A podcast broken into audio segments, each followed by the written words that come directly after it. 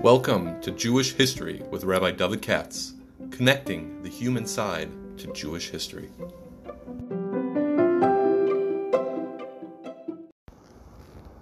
For sponsorship opportunities or to support this podcast, please visit our donate page at www.support.rabbidavidkatz.com.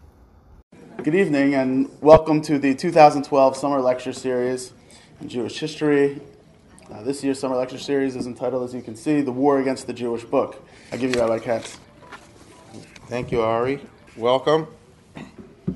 As said, we have a long haul to go between now and Tisha B'Av, as you can understand. That's why I started uh, a little bit early to make it all work out.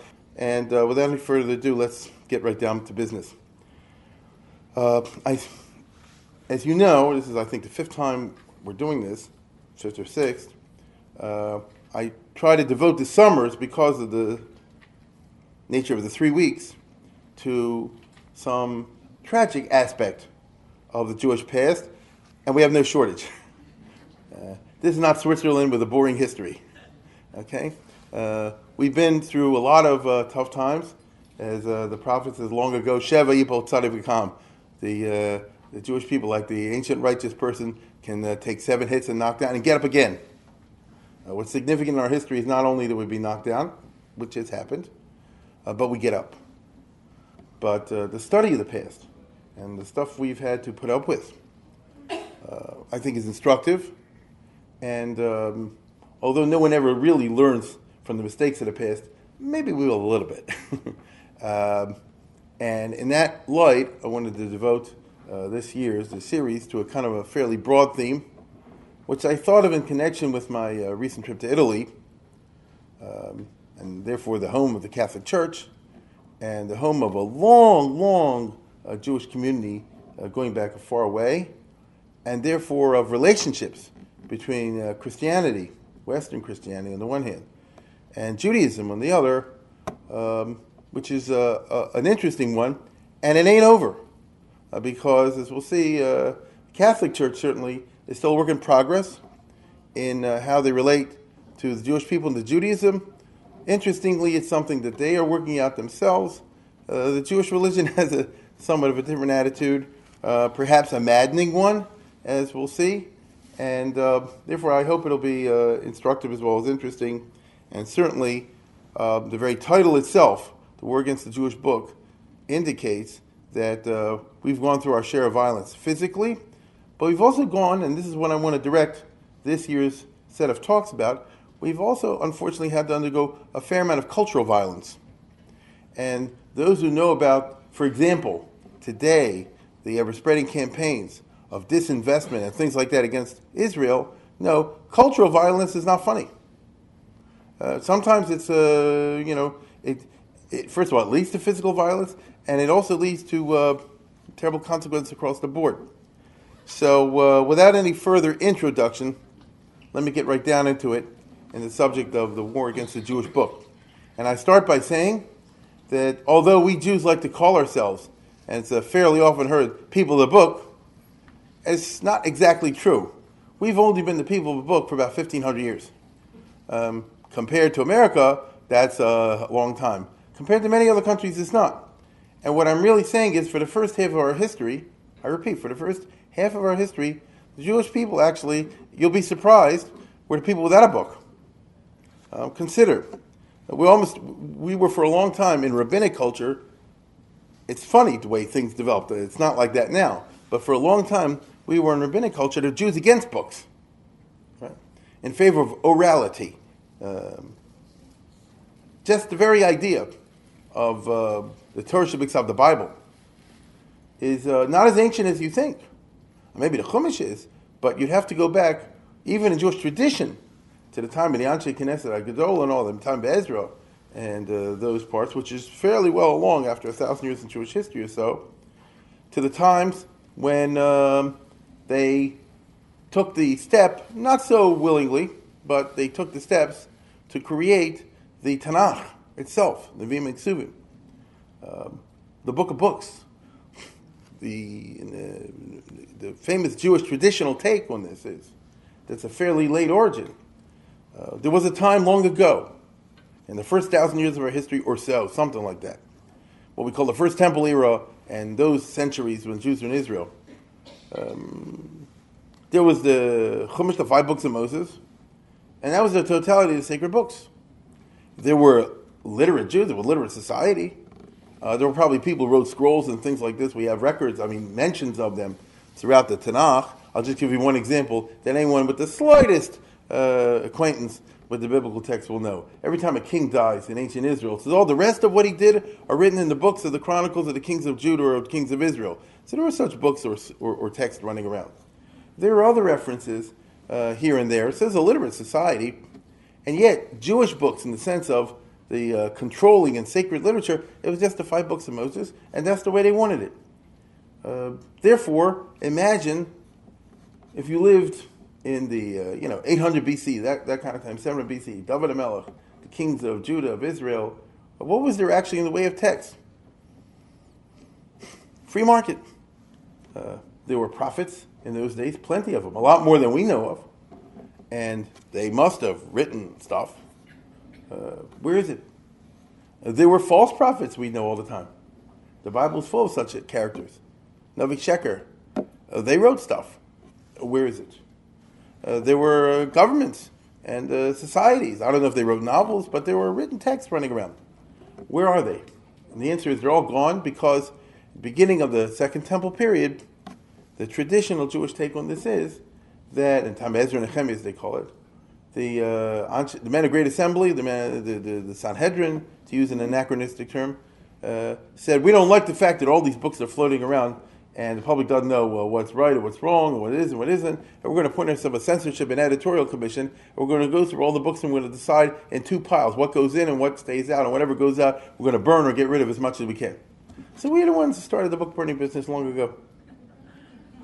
Okay, if you want to, if, if you want to get accurate about it, and uh, we called them the men of the Great Assembly, Knesset Gdola, because what they ended up with turned out in the long run uh, to be a very powerful, uh, the creation of a very powerful institution of a Jewish community and survival, which we kind of take for granted because you always take for granted the air that you breathe.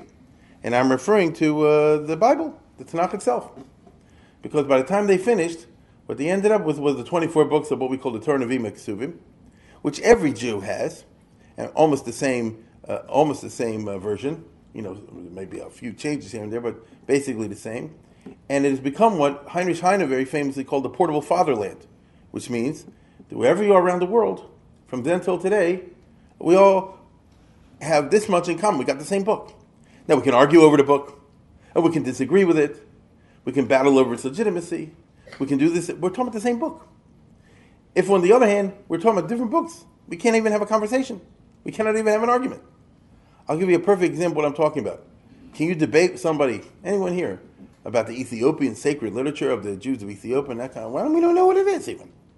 You see? So you can't even have a conversation. The very fact that you all have the same book allows us to communicate, even argue, because it's a commonality, as a family does, because they're arguing over what to do with grandpa's Becher. we all know what we're talking about. It's the same thing. And so they created, um, consciously, a powerful uh, centripetal influence which enables the Jews to survive the terrible centrifugal forces which will characterize the diaspora, which is going to emerge in the late Second Temple and post Second Temple period, which constitutes the essential Jewish reality today. So I repeat, I can go anywhere in the world, and to be perfectly frank, you go Orthodox, conservative, Reform, or whatever, and you can walk in. It's the same Chumash, the same Bible. It might interpret it differently.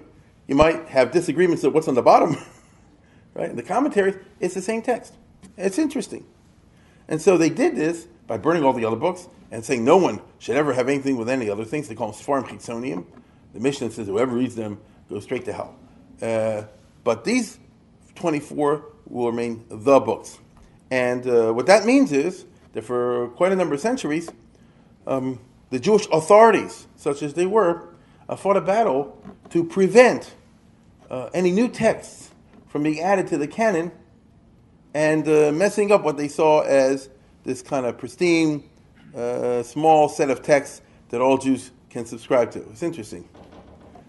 Furthermore, they already developed a long time ago an attitude, which is going to be very pertinent to what we're going to be talking about in this series, which is uh, keep everything in house and don't let the Gentiles know about it. It wasn't let's tell our story to others. They didn't want to do that. They said let's keep it in house. But on the other hand, as you can imagine, Jews, you have no unanimity. Uh, you can never really get a consensus on anything. Ask anyone involved in Jewish organizational life. But one area of uh, disagreement over this had to do with the following. Not that long after the time Ezra Nehemiah, you know, whatever, whether it's a short time or a longer time, uh, Alexander the Great conquers the Persian Empire, and the Jews enter what they call the Hellenistic era. And so they live in the era when the world is dominated by Greek culture. And uh, you really start to get a diaspora, and that you have significant Jewish communities living in places they don't speak Hebrew even. Like we in America, most of us, unfortunately, aren't good in Hebrew. We're better in English. I'm speaking at this very moment in English, even though I'm an Orthodox synagogue. And uh, very significant communities, wealthy, important and they wanted ArtScroll, so to speak. You know, they wanted some way of bridging the gap, the language barrier, between the text and themselves. And so what emerges out of all this is a series of attempts, one or another, to translate, for the first time ever, the Bible, the Scripture, into Greek.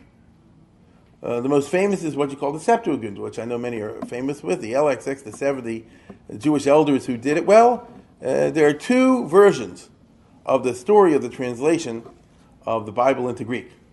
One is positive, one is negative. The positive one is written in Greek, not surprisingly. It's in the pseudepigrapha. It's called the Letter of Aristeas. And it's an old book, whether it's exactly accurate or not. But bottom line is, they say this was a great thing. The king of Egypt was a great guy. He, inv- he invited all the Jewish elders to come to uh, uh, Alexandria in Egypt. He treated them uh, with kid gloves and he gave them a lot of presents and things like that. They have this big banquet in which they have all these uh, very learned philosophical discussions. When it's all over, they go out into the Nile River on an island and they translate the Bible into Greek, and everybody's happy. In the Talmud, the rabbinical side, the Haredi uh, reaction, it was a fast day. You know, the 8th of Teves. We just fold it together now into Asar Teves. When you do the Slichos, those who do, read the Slichos, on the famous fast day of the Asar Teves, the 10th of Teves, it says, on the 8th day, uh, in Sani Melch Yavin Licht Das Yavonis. The Greek king, meaning the king of Egypt, Ptolemy II, forced me to translate the Bible in the Greek. The ninth day was something else, the tenth day was something else. Can't ask people to fast three days in a row, put it all together in the tenth day. But in other words, they strongly disapproved, I repeat. And they disapproved because we don't want our stuff getting out there. And to be perfectly honest, I spoke about this once downtown at Lloyd Street. With the publication of the Bible into Greek, you get the beginnings of anti Semitism because there's a lot of things in there that people could find offensive. In general, who says you're the chosen people? What I mean? Secondly, if you're an Egyptian, the Bible is definitely an anti-Egyptian rant, right? Egypt comes out looking bad and stupid too. Pharaoh said, "You will not go," and Moses says, "Yes, we will." And Pharaoh says, "Miasha, who is the Lord? I don't have to listen to him." And we all know the end of the story. you get what I'm saying? If it's in house, if someone else doesn't know about it, there's no harm done. If it gets out there, there are consequences. I can assure you that modern, I mean, I'm not the one that says this, uh, scholars on the subject will tell you, modern anti Semitism can be traced back to ancient Alexandria. There's a, there's a line from uh, the modern times to Protocols El Design to Henry IV to this, that, and the other, down to the times of Apion and earlier than that in Alexandria after the translation of the Bible into Greek. And so the rabbis knew uh, what they're talking about in, in, in, that kind of a sense. So we're not necessarily so hotsy-totsy about translating, I mean, put, putting books out there or, or more books than they're already there. We're not even so crazy about putting translations out there. And uh, let me tell you something. Uh, I personally have had the experience. I once Googled myself, just want to see what's on there. Nazi website. Why am I on a Nazi? No, wait a minute. Why am I on a Nazi website? I translated the uh, part of the ArtScroll um, Gemara Sanhedrin, among other things. And in there, you have all kind of agaritas. And some of those agaritas are um, not complimentary towards people who are not Jewish. They're right on the Nazi website. Notice they took the trouble to do it. It was a little disconcerting to myself, but it goes to show you what you and I already know, which is in the age of YouTube and all the rest of it, You've got to watch what you say. You keep your mouth shut, and watch what you write and print. We we are sensitized to this now because of modern technology, but it's a fairly new uh, consciousness. It's a fairly new sensibility. Once upon a time, a person wrote something in Chinese, he could reasonably expect that people who are not Chinese would not ever read it. You see? So the world has shrunk in the technological sense, as we all know, and it's shrinking smaller and smaller all the time, thanks to, you know, YouTube and the internet and all the rest of it.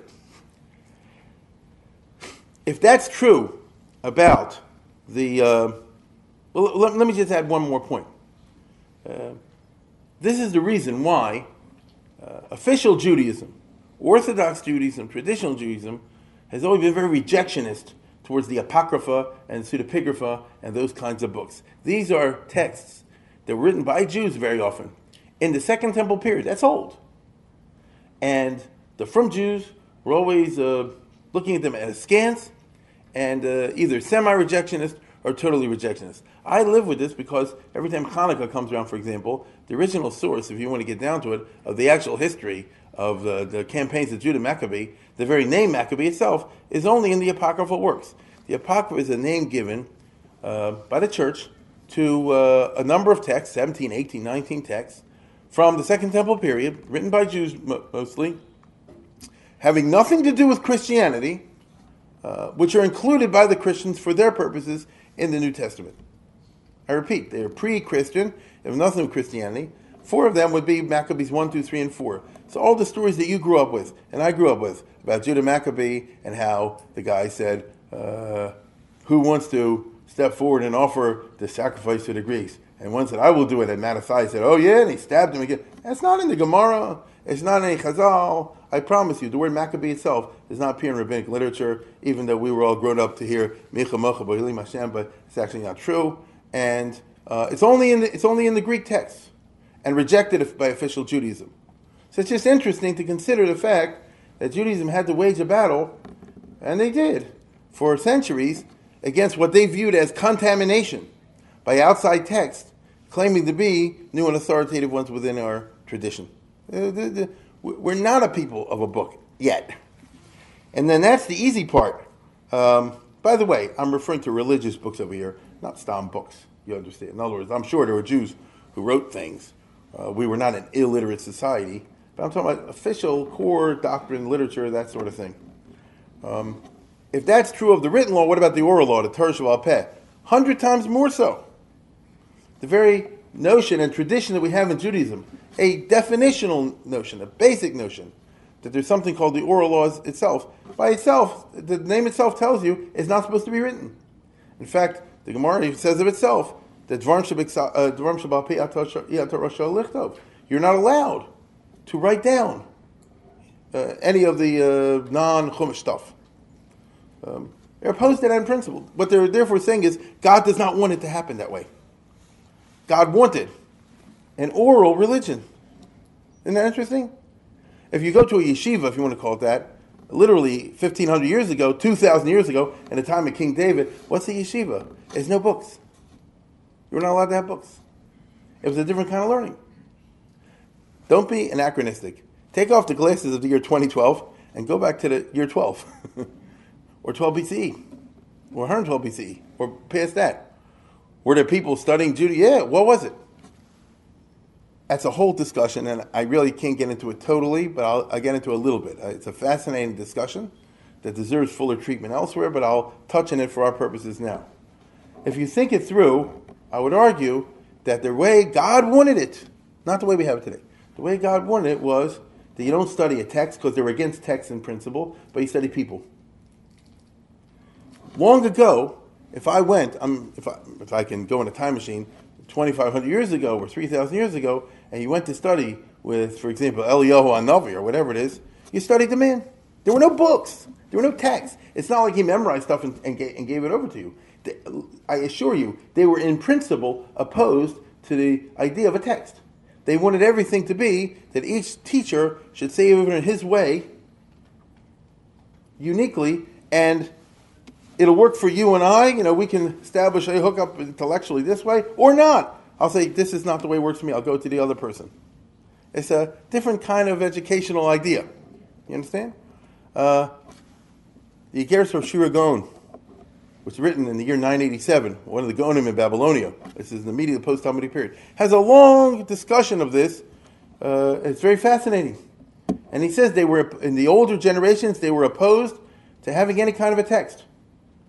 And uh, you can give the same material over, but everyone will do it in a different way.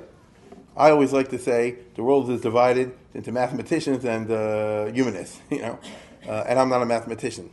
Mathematical types are very systematic. They have a certain approach, and they would tell you, you want to learn Shabbos? Keep this in mind. There are 39 malachas, and uh, you know 416 subparagraphs that can be divided by three general overarching categories, and some people eat that up, and I would fall asleep. And there are other people who would be raconteurs, and will tell you the same law, right? And the person would say, "Tell me about Shabbos." You know, it's a funny thing. I had a case once, not that long ago. It's actually a brother-in-law of mine came on Shabbos, and uh, the cholent had overcooked, and it was a case of uh, klisheni, right? And I told him this and that and the other, and the student would say, "Why'd you do that?" Well, you have to understand it was this and this situation. All the, you, you understand what I'm saying? You're studying the person and his approach to the law, his approach to the text of the Torah itself. That's unique. That cannot be conveyed on paper. Once you put it in any kind of fixed form, it's frozen after that. So they were opposed to this, and they made it work for 1,500 years. And then the system broke down, we're told, and eventually they had to convert from that into something different. There was a great transformation from a free form in principle to uh, a fixed text and then to a written text. I always like to tell, for those who are able to follow, there's a very famous Mishnah, very briefly, at the beginning of Pesachim. I didn't bring it with me, where it says, uh, many will be familiar with this. It says, Orla, Arbosar, Broken, and The night, night before Pesach, you're supposed to Bedikas Chametz. And you don't have to make a bedikas chametz in a place where you're sure you never put chametz. And then it goes on to say, "Ba'me amru uh, shtei shuras ba'martev." He says, then, then why did he say? Why did they? The Mishnah says, why did they say that you do two rows in the, in the cellar? Uh, I thought you don't have to check where they never put it. That actually is a place where people bring chametz because waiters and butlers sometimes go down with a cheese sandwich when they come to bring the wine up, and they might leave some something a sandwich behind. The Mishnah itself is referring to some older text.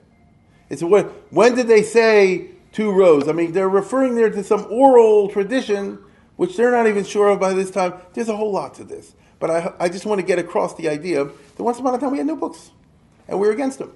We're against them in principle. We want it to be that you study Shabbos and Kashrus and Taharas Mishpacha and interhuman relationships and Gemilas Chasadim and a hundred different things by studying with a person, a great person that you feel is great, and you watch what he or she, I don't know, does um, under a whole wide variety of circumstances over the course of years, and then you pick up the Das Torah, as they talk, what they talk about. You didn't read texts and memorize them and pass tests. That was antithetical to the uh, to the uh, system, what, what originally wanted. I'm going here for a reason. Uh, but suffice it to say that more or less around 400 BC, something like that, uh, a process begins which takes close to a thousand years. And uh, the Jewish religion, core uh, religious uh, ideas, are transformed from a totally non textual one to the opposite, to books. We know what the train looked like at the beginning, no books. And we know what the train looks like at the end. It says they converted it to a bunch of books, which we call the Talmud. That's what the Gemara, the Talmud in general. Um, and bring a chart, but uh, over the course of several centuries, they produce uh, 10, 15 books. The Mishnah, the Tosefta, eventually call the Gemara, the Medrash. These things collectively are called the Talmud. These are the first books ever put out. And, you know, uh, the Talmud itself is apologetic about it. They say Rabbi Yehuda Nasi did the Mishnah because he felt it was a Shaming emergency situation, it was being forgotten, or maybe because of the Roman Empire and pressure. Whatever. There were historical reasons that necessitated this revolutionary and radical change. But it happened. And that means that by the time you get to the end of the ancient period, the beginning of the Middle Ages, uh, thereabouts, um, we've got books, right? I don't say they got out there and everybody read them, but the core Jewish values have, um, what shall I say, uh, been transformed, not for the better. The Talmud says not for the better, but it's what they had to do by being put into text. Because as soon as you put in text, you freeze it in time. Then it becomes a question: What does it mean? And second of all, you're conveying the idea that the same halacha applies for two people, where it's not really, really true. It should be that if you really, really know what you're talking about, not for a me or you, but for a real person, if you know what you're talking about, the same question asked by two different people, going to get two answers. Right? And not because of wishy-washy, because the person really knows what he's talking about. You understand? And there's no such thing as a uh, the same question having the same reality, because I'm not you and you're not me, and we all have different, uh, you know, lives and, and, and, and circumstances. And now I can't do that, because now you got, most of the time, you got something called books. So the Mishnah Berurah says this, the halacha, so that's the end of it. Or, you know, someone like that. And uh, that is what the system turned into, or began to turn into, uh, when you get to the beginning of the Middle Ages, around the year 500 CE. So uh, this is, as I say, a big transformation. Let me tell you something. We're not even sure when these things were actually put down on paper. Um, I mentioned before, and I don't want to get too technical, there's something called the letter of Rosh Gaon, which is an ancient text. It survives in two versions. It's very well known: the French version and the Italian and the Spanish version. In the Spanish version, it says that they actually wrote it down on paper. In the French version, it always says no, they just memorized these texts like griots. You know what I mean? Just memorized it orally. But even then, they were reluctant to write it down on paper until quite late in Jewish history. So uh, our Talmudic era is not as old as many people might possibly think. Why am I going through all this? Because it means something very important. During the entire first four or five hundred years of Christianity, the era of the beginnings of the religion, its growth and development, its spread across the Roman and the conquest of the Roman Empire, starting with our buddy Constantine over here. Um, uh, in the early 300s, he is, I'm sure you know, was the first uh, Roman emperor to embrace Christianity uh, one way or the other. So um, all during that, his time and afterwards, and later, uh, be, you know, the Christianity spreads beyond the Roman Empire into the rest of Europe. The Jewish people at that time had no other religious books other than the Bible.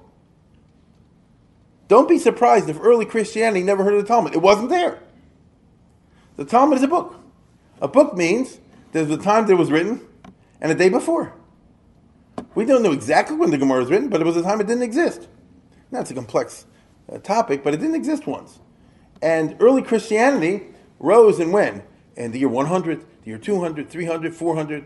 Uh, there were no books among, among the Jews that they encountered.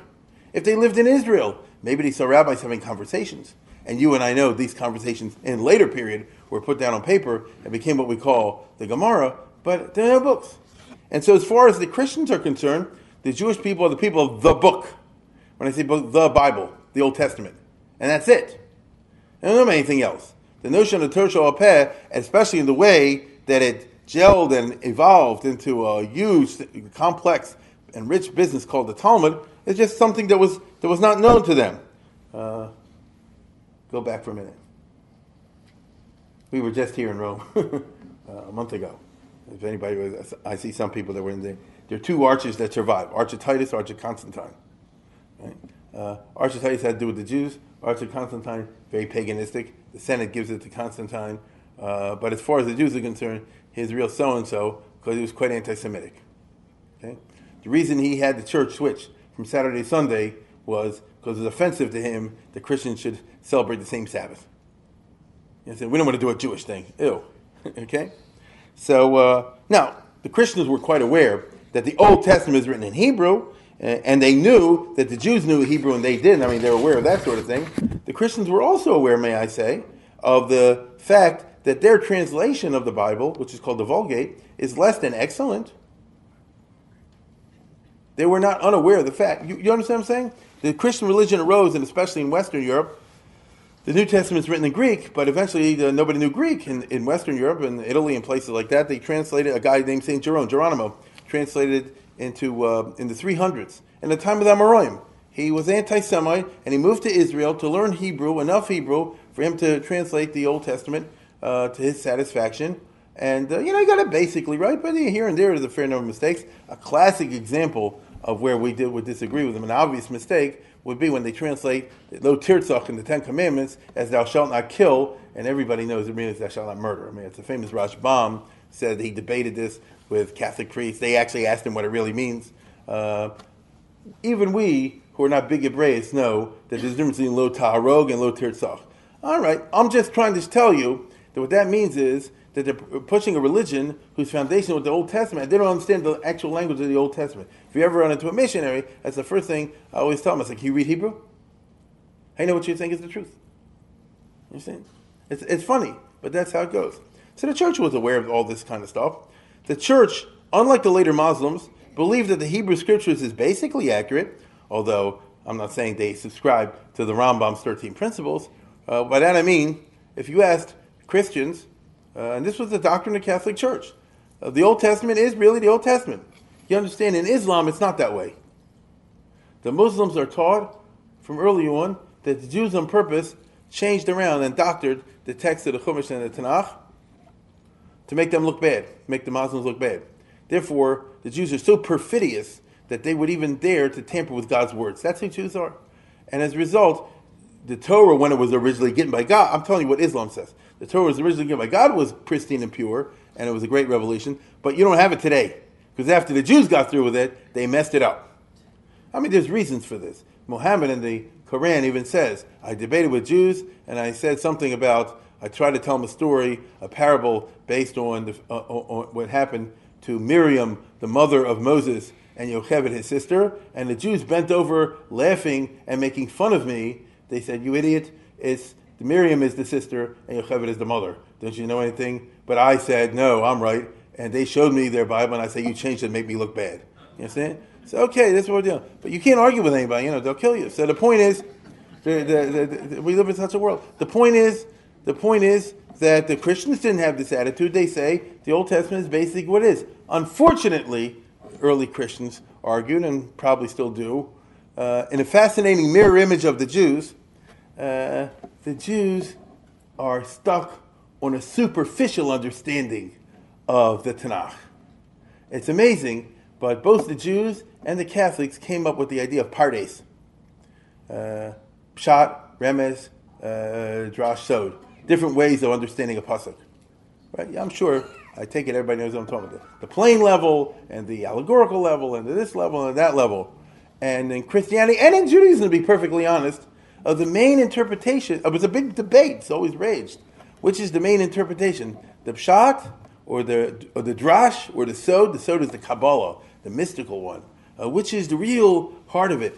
And of course, to a Christian, uh, you read the Bible and they read it not through the level of pshat. The, the Pope's right about this. I promise you. And they say, oh, the the poor Jews are stuck in pshat. You understand? Uh, we understand, of course, that when it says there was Abraham, Isaac, and, and Jacob, Obviously, one is the Father, one's the Son, and one's the Holy Ghost. That's the thing. The Jews say, hey, wait a minute. There was a guy named Avram. There was another guy named Yitzhak. There was another guy named Yaakov. Don't give me this business. So they couldn't really have a conversation, and the Jews didn't want to get at the level of drash and sod and all this with the Christians. That's one of the reasons why the Jewish biblical exegetes who lived in Ashkenaz, other than Rashi, were super heavy on Pshat. Uh, people like the Chizkuni and the Paneach Raza and even the Ibn Ezra in Spain to some degree or another, because whenever they were always battling with the Christians, they always wanted to assert the pshat. Uh, you understand? That's their way of, of battling the Christian interpretations. This doesn't mean Jesus. It means what it says. You know, what are you talking about? You know, that, that, that whole kind of approach. So the point is that the uh, Christians did believe in the uh, accuracy of the uh, Old Testament. They just said the Jews themselves didn't understand it. And so a Christian would not hurt a Sefer Torah. Get what I'm saying? Because it's the Bible. He would not destroy, typically anyway. I mean, I don't know if a pogrom got out of hand, but on, a normal day to day basis, they're supposed to respect the Bible too. It's their, it's their Bible as well. I repeat, they say we don't understand it right, but they understand that it's a sacred book. Um, they were regarded as Old Testaments. On the other hand, the Christians were not and could not have been aware of the slow evolution of the post Khurban rabbinic culture, whose elite rabbis were conducting the discussions over several centuries, which discussions were eventually written down, edited repeatedly, and ultimately published as a set of texts called the Talmud. They just weren't aware of all this was going on. After all, where's most of the activity of the Talmud happening? In Bavel and to a lesser degree in Israel. Babylonia was outside the Christian zone. That was in what we call today Iraq, which is part of the Persian Empire, not the Roman Empire. There were some uh, strange Christian uh, sects in Babylonia, there were, but that's very far to periphery. Uh, the main center of Christianity, you know, was the Roman Empire, far off. And uh, there is such a thing called the Tanoim and the Talmud Yerushalmi. There were rabbis, significant rabbis in the Talmud who lived in Israel, but uh, the Christians killed them. That's what happened. The Talmud Yerushalmi was closed down because in the 360s, a little bit after the time of Constantine, uh, like two generations later, they just went and killed them all, uh, which is why the Yerushalmi just went kaput and the Talmud Bavli continued on uh, for a century and a half. The point is that uh, the Christians didn't deign or condescend to say, what are the Jews talking about? What are they actually doing over there and all the rest of it? They figured they must be doing Old Testament interpretations, blind Old Testament interpretations, superficial Old Testament interpretations. And they had no idea, as I said before, that entire intellectual universe was being created on paper called the Talmud, you know, old Jewish traditions, of course, uh, and was creating a new reality. And the new reality was uh, the most significant uh, reality of Jewish history, and it's called the Talmudization of Judaism. Uh, so, you know, uh, the Christians could not have uh, had any idea about the Gemara, let's put it that way. Now, to be fair, most Jews, many Jews, did not hear of the Talmud either for a long time. Just because a bunch of rabbis were doing something in this place or that place, Sur Pumbedisa, doesn't mean Jews elsewhere, for example, in the Roman Empire or in Turkey or in Egypt or Italy or places like that, um, knew what was going on over there. Uh, after all, the last of the Amoraim, the last players in the Talmudic process, died in the year 500, Ravina, the second. Uh, that's pretty late, 500 CE. It's after the Western Roman Empire went down. And another century or century and a half of editing uh, continued, what we call the Rabbanon Savaroi. And so the book that you and I are so familiar with, that we've translated into ArtScroll, the rest of it, didn't really get out there as a published work, whatever that meant before printing press, until, I don't know, the 600s? You know, maybe a little later even at all. And it's got to take another 100 years at least to spread throughout what we call the Jewish world. Do you understand I'm talking about? It's an absolute revolution in Jewish life, although we take it for granted because we've been doing it for 1,200 years. Once upon a time, the Gemara as a text did not exist. So let me just give you one example I'm talking about before I move on in this. You'll find in the Gemara all the time, I'm sure many know this in the Mishnah and such places, um, Rabbi Akiva says that this particular animal is kosher. I don't know, Rabbi Gamliel says it's not. You know, those kind of debates or if you fry it this way or this, then you know, milking inflation. One says good, one says bad. Uh, who's right and who's wrong? The answer is neither one's wrong. Are you telling me Rabbi Gamliel is wrong? You telling me Rabbi Akiva is wrong? The answer is they represented two different traditions. You understand? There were places where people followed the Rabbi Gamliel way, and he was giving the voice to that set of traditions and and and, and uh, practices, and there was ones with Rabbi Akiva or something like that. Like we might say today, not exactly the same way, but one could say Sephardic Ashkenazic. Uh, who's right? The one who eats kidneys or the one who doesn't eat kidneys? It doesn't work like that. You see? Different traditions. So eventually, these get involved in discussions in the Talmud. They get put on paper, and they get sort of ironed out, either explicitly or implicitly, or or the future generations decided to come up with some kind of a final ruling out as a result of these discussions. And after that, let's say, for argument's sake, that the consensus formed that the animal we're talking about is, is, is trafe. Let's just say that. That's it, baby. Don't tell me, well, I'm going like somebody telling you. Doesn't work like that. We have a consensus forming, and then that becomes what we call today halacha. Isn't that interesting? The halacha comes out of, if you want to call it minhag, what people ended up deciding to do, which position ended to be followed. There wasn't a grand constitutional convention that ever took place of the leading Jews that said, we're going to do this or do that. It kind of just grew. That's one of the reasons why the Christians and the others never heard about it because it didn't happen in any kind of institutional form. It just happened. It's organic. It's spread across the Jewish world. And I would always, I always I would like to be a fly in the wall in a community back in those centuries where somebody came over here. I'm going to be anachronistic. Somebody came to a Yekisha community, so to speak, or Italian community says, "Can't do this anymore. Can't do this anymore. We've been doing this for 500 years. My Bubby did it. My Zaidi did it. They're very religious. Talmud says you can't do it. What's this Talmud thing? Well, I guarantee you, maybe in the first round there's a fight or two, but as time goes on, sooner or later, everybody's going to get with the program. That, that is what happened in Jewish history. The people who did not go with the program are called the Karaites, and they were marginalized and iced out and excommunicated and consigned to the status of uh, heresy and all the rest of it. And it's interesting. The Christians don't know this is going on. you understand? This kind of set of transformations. The Talmudization of Judaism, which is a process that can only happen once the Talmud is published as a book, only could take place after the year 500 or so. 500 CE, not BC, the other way, CE. And that means that huge transformations, actually 600, 700, huge transformations characterize Jewish life across the, the, the globe, whatever the Jewish globe was in those days. And um, there wasn't any public, uh, national, or international outcry about it because it happened on a communal level. Your kid, I know this has never happened in America, but the kid comes back to yeshiva from yeshiva and he says, Mom, we got to stop doing this and we're going to start doing that. And the mother said, We're not going to do that. And, uh, and two weeks later, you do that. Has this ever happened? okay. uh, and this in, in our time. And I, I, wonder if a future historian will even record this. But we've lived through it. So it gives a little bit of an insight what happened 1,500 years ago. There's a new book out there called the Talmud.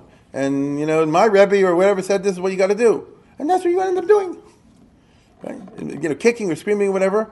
And, and, and this is what. So what happened is, we're talking about the emergence of a new set of supreme canonical texts within Judaism displacing the Bible itself, if you want to be perfectly honest. The Torah is the Torah, and that's number one, and the Gemara's explanation of the Torah, I get that. But Lamaisa, you don't look in the Chumash to see what, what the din is, all the rest of it. The boys in yeshiva, uh, the Maskilim and the Hebraists, uh, notwithstanding, they don't study Chumash and Bible all day long. They study Talmud. Judaism very heavily went into a Talmudocentric kind of thing and remains that way very heavily down till today, does it not? And uh, although people thought that this was going down the tubes, read the newest. Uh, what am I talking about? The survey. I'm sure you all know what I'm talking about. They just did the survey in New York, all the rest of it. It's the Orthodox and ultra Orthodox that are the ones that are growing, and the other ones isn't. It's funny. And so the result is that um, you know all across this this is the Islamic Empire over here, bigger than the Roman Empire. Uh, this process I just told about the Talmudization took place within the context of this empire. Uh, here is Iraq. That's where the Talmud Bavli emerged, right where I'm pointing, right smack in the middle of it. The belly button of the empire. It's right Baghdad. The two Baghdad was the capital city of the whole business over here, and uh, the famous Jewish cities of Sur and Pumbedisa were located nearby, and they vacated there and moved their yeshivas to Baghdad, just as happens in our time. I've said it before, I'll say it again. The Mir yeshiva is not located in a little town called Mir. Right? It's located where the money is. Same thing with the other other schools. They had to move. They had to move to place. Well, you had to do it. It wouldn't make, make, any sense for them to be in a town called Mir today. It wouldn't make any sense. And so uh, it spreads. It's a complex process, but it spreads all throughout here, and in some fashion, it gets here also into Christian parts as well.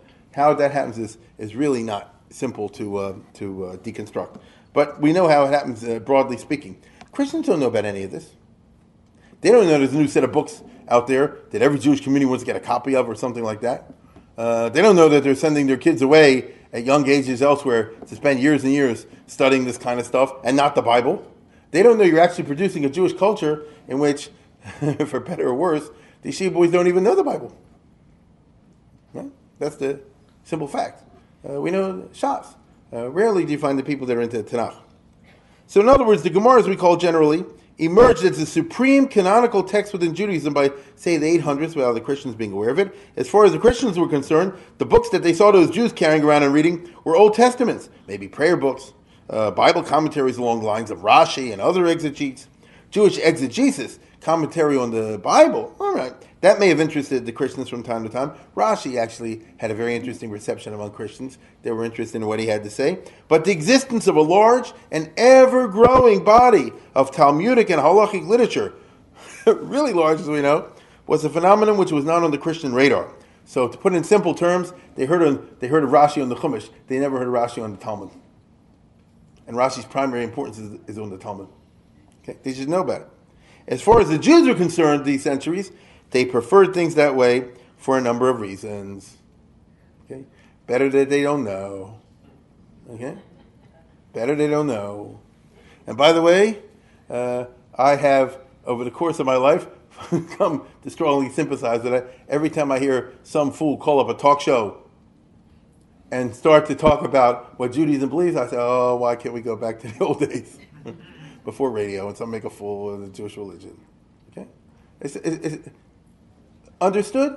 And so the Jews preferred it that way. First of all, they disapproved in general of the Septuagint and the whole idea of getting their stuff out there in public. Uh, second of all, and this is really a tricky point, uh, there are a lot of anti-Christian passages in the Talmud, in Talmudic literature. Um, better the Goyim don't know. That's what they said. If you want to talk about the original ideas in the Talmud, uh, there's a lot of stuff out there. Um, this leads us to a consideration of two important matters, very important matters: the Jewish view of Christianity and the Talmud's view of Christianity. The Jews, interestingly, um, have no point of view in Christianity.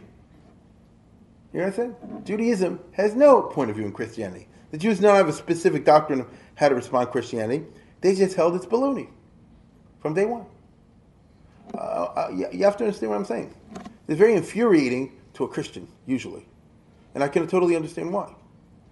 Uh, to say I'm so insignificant that you don't even give the time to think of what I am? Uh, what, what, what about chopped liver? You know?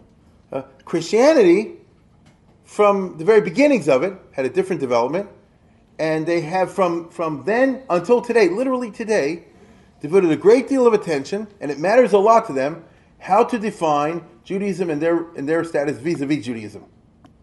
Um, some people probably are a little aware of what goes on in the world. Uh, the Catholic Church has undergone tremendous transformations ever since the 1960s in their doctrines towards the Jews, uh, which is a good thing. And um, the, the, popes these days, especially the last one, John Paul, was much better on this kind of stuff. Some of you know what I'm talking about, perhaps the others don't. The internal Christian doctrine gives a great deal of, a, of, a, of, weight and attention to how exactly to define themselves vis-a-vis the Jews, because after all, they call themselves the original Jews.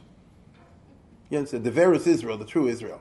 The whole doctrine of supersessionism is one in which there were the uh, physical Jews, and they've been superseded by the uh, spiritual Jews, the ones who accepted Jesus, but not 100%. They've never totally worked that out. And they've always had a big conflict on this, and they write about it. I'm talking about medieval popes already, are writing about all this, and there's this conflictedness, which is what allowed us to survive. You know what I'm saying? The conflictedness of it allowed us to survive because should kill them, but not. They're very bad, but not. You know, uh, Christianity has struggled from day one. I mean this from day one to craft a doctrine of how to understand Judaism's place in the world. This is a process that goes on as we speak. I, I mean it. Uh, I'm not telling you that you should all go follow what happens in the Vatican all the time, but uh, it gets out in regular news, um, you know, uh, news outlets that uh, they have a commission on Jewish Christian relations, and um, they're constantly working on revising and trying to update their take on the Jews.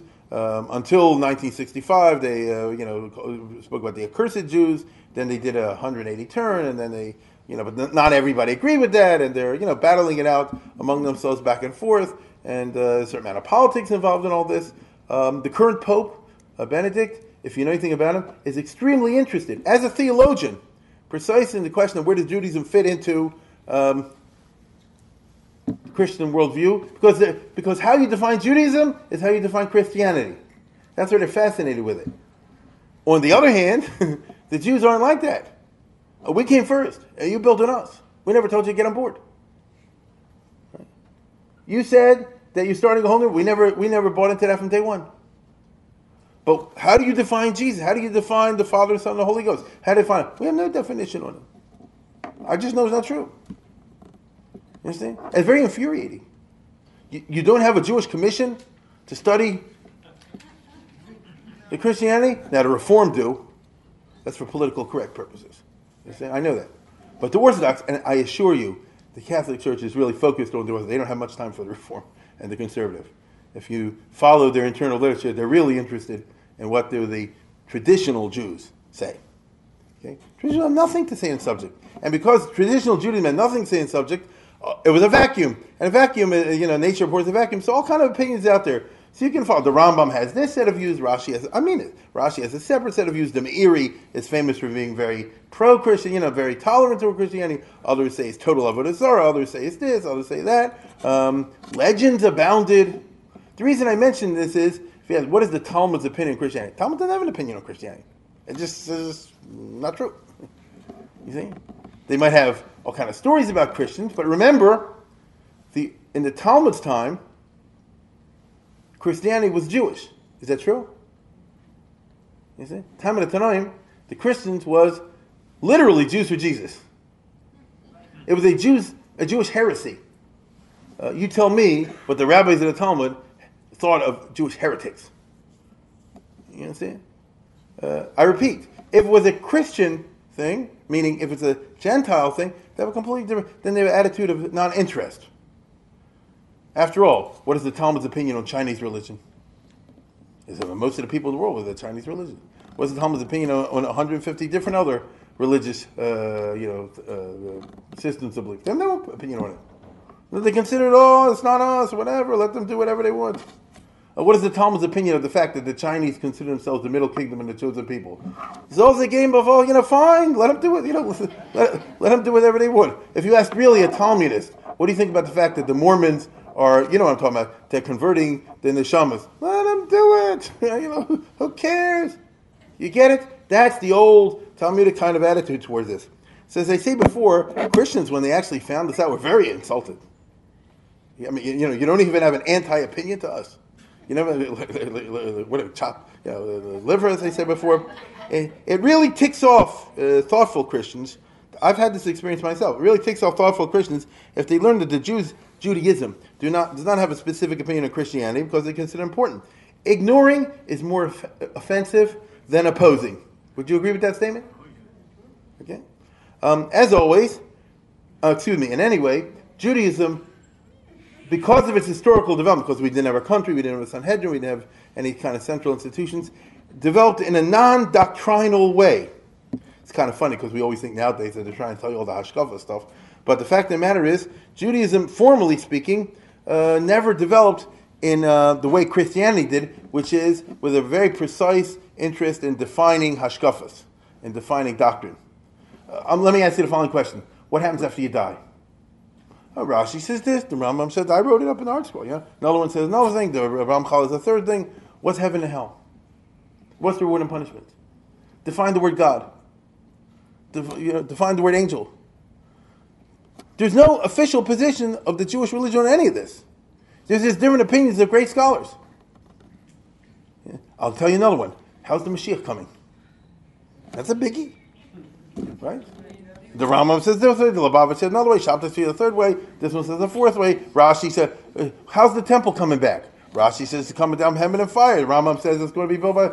So who's right? That's the point. They never said somebody's right. There's just a bunch of opinions out there. You? Nor was there an attempt in the Talmud or, the, or the culture coming out of the Talmud to force everybody, with rare exceptions, to force everybody in some kind of a straitjacket. You have to hold from this and this position. As a matter of fact, this kind of um, I don't call freedom of speech, but let's put it that way. Sometimes, did get, as happens with freedom of speech, did get out of hand. And these are the Maimonidean controversies. In the century after the death of the Rambam, there are people who pushed the envelope too far to the left, shall we say, and offended the consensus of the Jews and caused all kind of outbreaks and fights in Provence and in northern Spain. Uh, I'll give you an example. When they said, uh, uh, I'll just share a tiny bit of this. Um, is everything in the Bible literal? No. How do you say it's not? No. The Chazal don't believe it either, right? Let's put it this way. Did God come down and listen to Sodom? God doesn't come down. How do you know? God doesn't come down. How do you know? Uh, Shir Hashirim, it got into the Bible or didn't get into the Bible? It got into the Bible, Song of Songs. As X-rated. How did they get Oh, it's a mushal. It says, no, it's a boy and a girl. It's a mushal. Even, no, no, I'm trying to show you, even Talmudic times, some things they don't do literally. Once you open that, it's a Pandora's box. So how do you know what's literal and what's not literal? If it can't be, it makes absolutely no sense, then it can't be literal. It must be a mushal. It must be an allegory. Interesting. So what if I have an issue with saying that Abraham lived really 180 years, 175 years? Maybe it's allegory. Maybe you tell me Sarah had a baby. People wrote like this. Sarah had a baby when she was 100 years old. Maybe it's allegory. Allegory. uh, Moses split the Red Sea. Come on, it's really an allegory, right? The, the donkey of Balaam spoke. no, it becomes a wholly subjective thing. Anything I don't like, I call an allegory. This, but that reflect. It's called the Maimonidean controversies. They, they argued over this very heavily. But what I can tell you is, that, like we would say today, Slifkin. You understand these kind of things. Um, but there was no Congress of Jewish rabbis or people who got together like the Vatican and said, "All right, here's the official doctrine." Never was even an attempt to do that. So Christianity arose in a doctrinal manner, not so interested in the little details of ceremonial practice. Judaism was the opposite. We go crazy over whether or not an egg which is born in Yom can be eaten or not, right? Uh, you know, if you tie the shoe this way or not. The Christians can't understand it. But the Jews can't understand the Christianity, the, the, you know, their preoccupation with theological doctrine, uh, finiteness. You know, did Jesus have a nose or he didn't have a nose? Does it look like a nose or wasn't a nose? You know, is Mary really his, his mother? Is not really his mother? And this, you know, the Jews said, what is all that? So the two religious traditions came out of very different kinds of ways of thinking, and um, and therefore um, it's not surprising that the Jews never developed an official doctrinal position on Christianity. Um, what can I do? This is complicated, of course, by the Talmud's writing against Christianity, because as I said before, they were heretics in the uh, Talmudic times. You understand that the 19th bracha in the Shemona Esrei is originally against these heretics. Right. right? The Lamoshinim, they call now originally the Laminim. So, and at the end of the day, anybody knows the Talmud knows you can find agadic statements on any on both sides of any issue. I mean, yeah? you'll find some who say that this is good, and some say this is bad, and this is good. So, which one are you picking? And how do you know yours is right? So there you have it. But again, the Talmud clearly is of the opinion Christianity is something not good and not real. Uh, it doesn't have comp- so many complimentary things to say about the umos olam either, to be perfectly honest. Although once in a while they do. And the, uh, this is the big problem because now you're living under the Christians. So you definitely don't want these books to get out there because they'll get them angry, uh, naturally. In general, um, Christian ignorance about sweeping developments in Judaism was matched by Jewish ignorance about sweeping developments in Christianity. Uh, St. Augustine and the other seminal early Christian thinkers were as unknown to the Jews as Ravina Rav Ashi were unknown to, to the non Jews. Understand this well. There's physical proximity. Jews live in Rome. I was just there.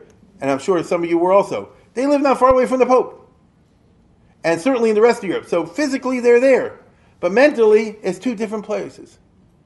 And the old it's the cultural insularity that I've spoken of elsewhere.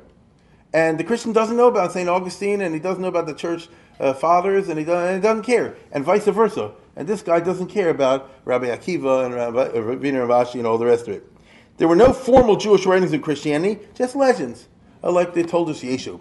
They did emerge in the Amoraic period, nobody knows exactly when, a whole bunch of legends. Uh, perhaps you've heard about it. Now this is the real story of Yeshua of Jesus. Oh, you know, a, he was an illegitimate child, and he was a magician, and this and the other. He flew in the he flew in the air, and somebody pitched on him and shot him down. All, I promise you, you know, crazy stories. All the rest of it. The Queen Helen, and, and it was done on Queen Helen, who was the lead, the Queen of the Jews. There was no such thing as Queen Helen, the Queen of the Jews. You know what I'm saying?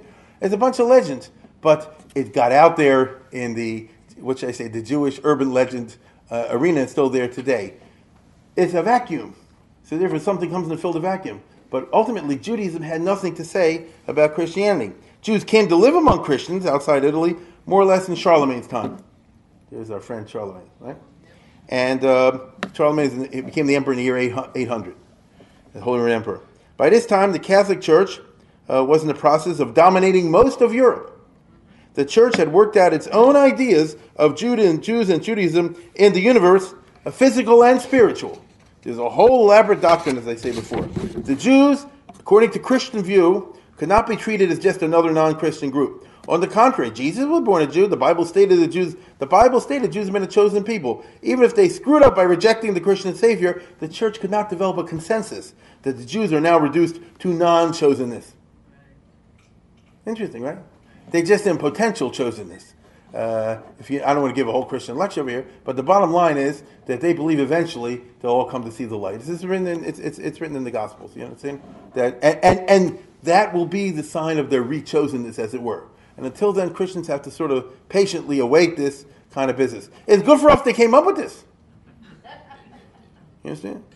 There had to be a conflicted attitude towards the Jews, and there was in Roman Catholicism. There were enough positive statements in the New Testament about the Jews as there were negative ones. And basically, dealer's choice as to which set of statements would influence Christian attitudes towards the Jews. As far as the Jews are concerned, they're the helpless minority. They had no choice but to throw themselves on the mercy of the popes early on, like in the 500s already. Gregory the Great, one of the early and most famous popes, uh, formulated the basic policy, it's really interesting. This is central Catholic teaching since the year 500 or so. That's a long time. Um, which came to be formalized in a papal bull. That's a bull means you put a pope puts a stamp on it. It's an official decree, decree called Sicut Judaeis, uh, which is really fascinating. Read, look what it says over here. The, this is from the, the original popes. The Jews ought to suffer no prejudice. We, out of the meekness of Christian piety, and in keeping with the footprints of our predecessors of happy memory, the Roman pontiff so and so and such and such, admit their petition, meaning we grant the Jews what they're asking for, which is you'll see is, is physical security. And we grant them the buckler or the shield of our protection. This is the Pope talking. For we make the law that no Christian compel them, unwilling or refusing, by violence to come to baptism. You're not allowed to. It's interesting. This is this is cent- people that most Jews don't even know this exists. This is central teachings of the church. But if any one of them should uh, spontaneously and for the sake of the faith fly to the Christians, meaning if he does it lishma, then once his choice has been evident, let him be made a Christian without any calumny. Indeed, he's not considered to possess the true faith of a Christianity if anyone who is not received, recognized to have come to Christian baptism, not spontaneously but unwillingly. So if you force somebody, it doesn't really count because he didn't mean it. You see, it's got to be eh, from, from Two, also, no Christian ought to presume to injure their persons. Would you consider that an important statement? okay. Uh, or with violence to take their property or to change the good customs which they have had until now in whatever region they inhabit. Meaning, you can't mess with Shabbos. And if they wear funny clothes or tzitzis, that's the good, you know, it's been around for a long time, and tradition is that they can do this. What we're really seeing over here is a leftover from the Roman Empire because the Catholic Church, among other things, assumed the role consciously of the Roman Empire, and everybody been the Vatican, see this in a second, of the Roman Empire, and to consider themselves uh, still the Pontifex Maximus, the uh, high priest and successor to the leaders in Rome. And by the time Constantine came along, ever since the Emperor Caracalla in the early uh, 200s, uh, Judaism had been recognized as a licit religion, not an illicit religion, but a regular, licitas, licitas, which means a, a real religion and not some crazy thing. And these traditions survived in interesting ways into the Catholic Church, as you see over here. Look at this. Besides, in the celebration of their own festivities, no one ought to disturb them in any way with clubs or stones. I mean, I wish we were we could rely on that you know you, you wouldn't need the Shomrim, nor on anyone to or anyone to require uh, him or to extortion of services they do not owe, except for those they've been accustomed times to past to perform. So, in other words, taxes and things like that they have to pay. But ordinarily, they're the inferiors. But you see my point? And by the way, this is what the Jew wants. Agreed? The Jew's not asking in the Middle Ages for uh, citizenship and first class uh, treatment. This will do. We decree that no one dare mutilate or diminish a Jewish cemetery. Isn't Yeah, you and I know what goes on today. We read every week in the paper. You read it, unfortunately, right? But it's against the church team. Nor in order to uh, get money to exhume bodies once they've been buried. So it must be the popes were told that uh, some Christian people were doing this to up the Jewish community for money. They say, you know, uh, you don't pay me, I'll go to your parents to a grave. Things like that. The Pope said, this is wrong. If anyone shall attempt it, uh, the tenor of the decree once known to go against it, no, if anyone hurts the Jews against what I'm telling you, let him be punished by the vengeance of excommunication, which is a big deal in Catholicism, unless he corrects his presumption by making equivalent satisfaction, unless he does teshuva. So the point is that you say, no, it's, it's interesting. Uh, uh, remember, according to them, we killed their God. According to them, they shouldn't be doing this. I'm trying to show you history is more interesting than fiction. I never understand why people waste their time reading fiction. Okay? This is more interesting thing. Here, a, a religious Jew would say like this: This is uh, Yad Hashem. Doesn't make any sense that the church itself should emerge as the protector of the Jews, at least officially. Now, by the way, the Jews pay, pay plenty of good money to have it, but that doesn't mean anything. You pay good money to get anything in the Middle Ages, and if you want to know the honest truth, you do it today. They call it AIPAC, but you know, they do do the same thing today. Okay, so um, the fact is that um, no, just to, just to get fair treatment, not special treatment, just to get fair treatment. Uh, none of this, all this is saying is treat them like human beings. It's not saying elevate them and exalt them and give them fancy privilege or anything like that. It says don't destroy their cemetery. What kind of a jerk are you want to do that? Don't beat them up when they're going to their services. They, because the Jewish services is not Christian services at all. But the Jewish service has a legitimacy of their own. There's the conflictedness that I just told you about. There are cursed people. There are eh, the, the church will call them all kind of names and put all kind of things against them. And yet, right? And yet, and so you see over here this kind of funny thing. It's f- physical security combined with theological condescension, but condescension can be a cover for lack of self confidence. Would you agree with that statement?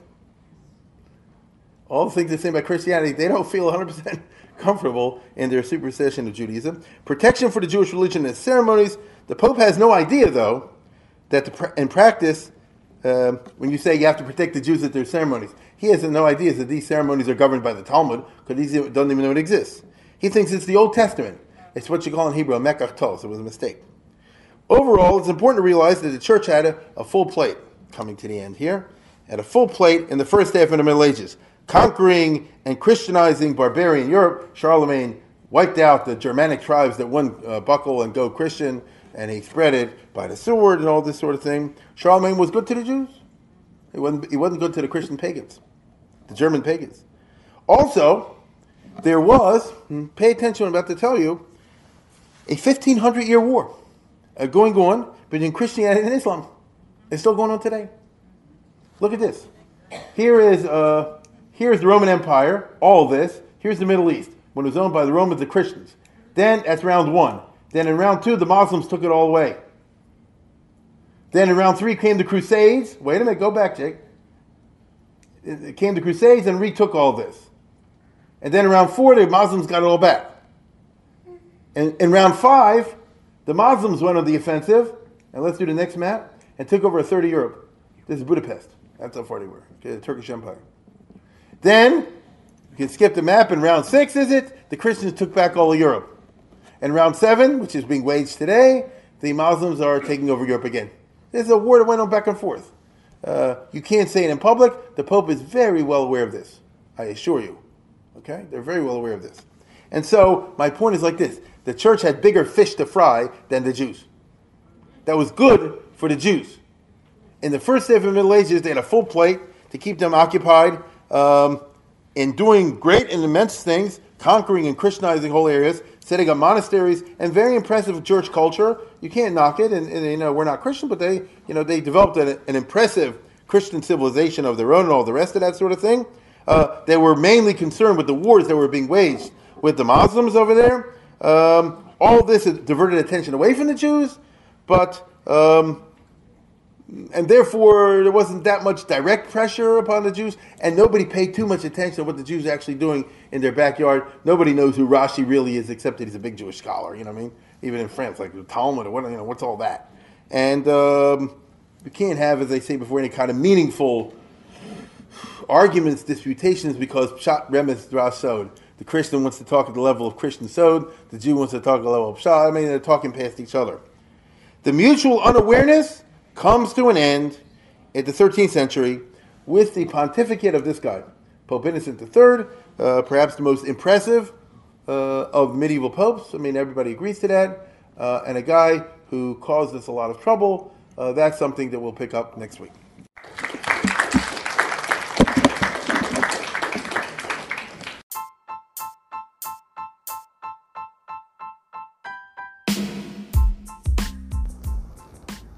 For sponsorship opportunities or to support this podcast, please visit our donate page at www.support.rabbidavidkatz.com.